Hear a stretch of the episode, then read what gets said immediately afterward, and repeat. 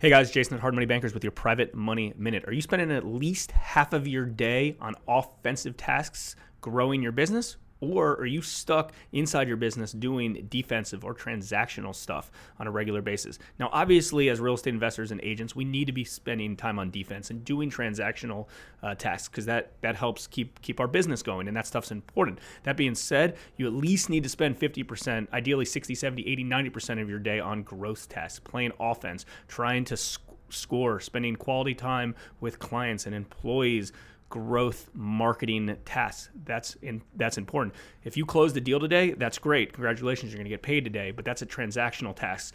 You played offense a week ago or a month ago in order to secure that deal and now it finally closed. So that's great. Keep doing that. Offense, offense, offense. If you have somebody who's stuck inside their business and don't doesn't know how to get out of it, share this video with that with them. Hopefully you find this helpful. Like, comment, share, subscribe.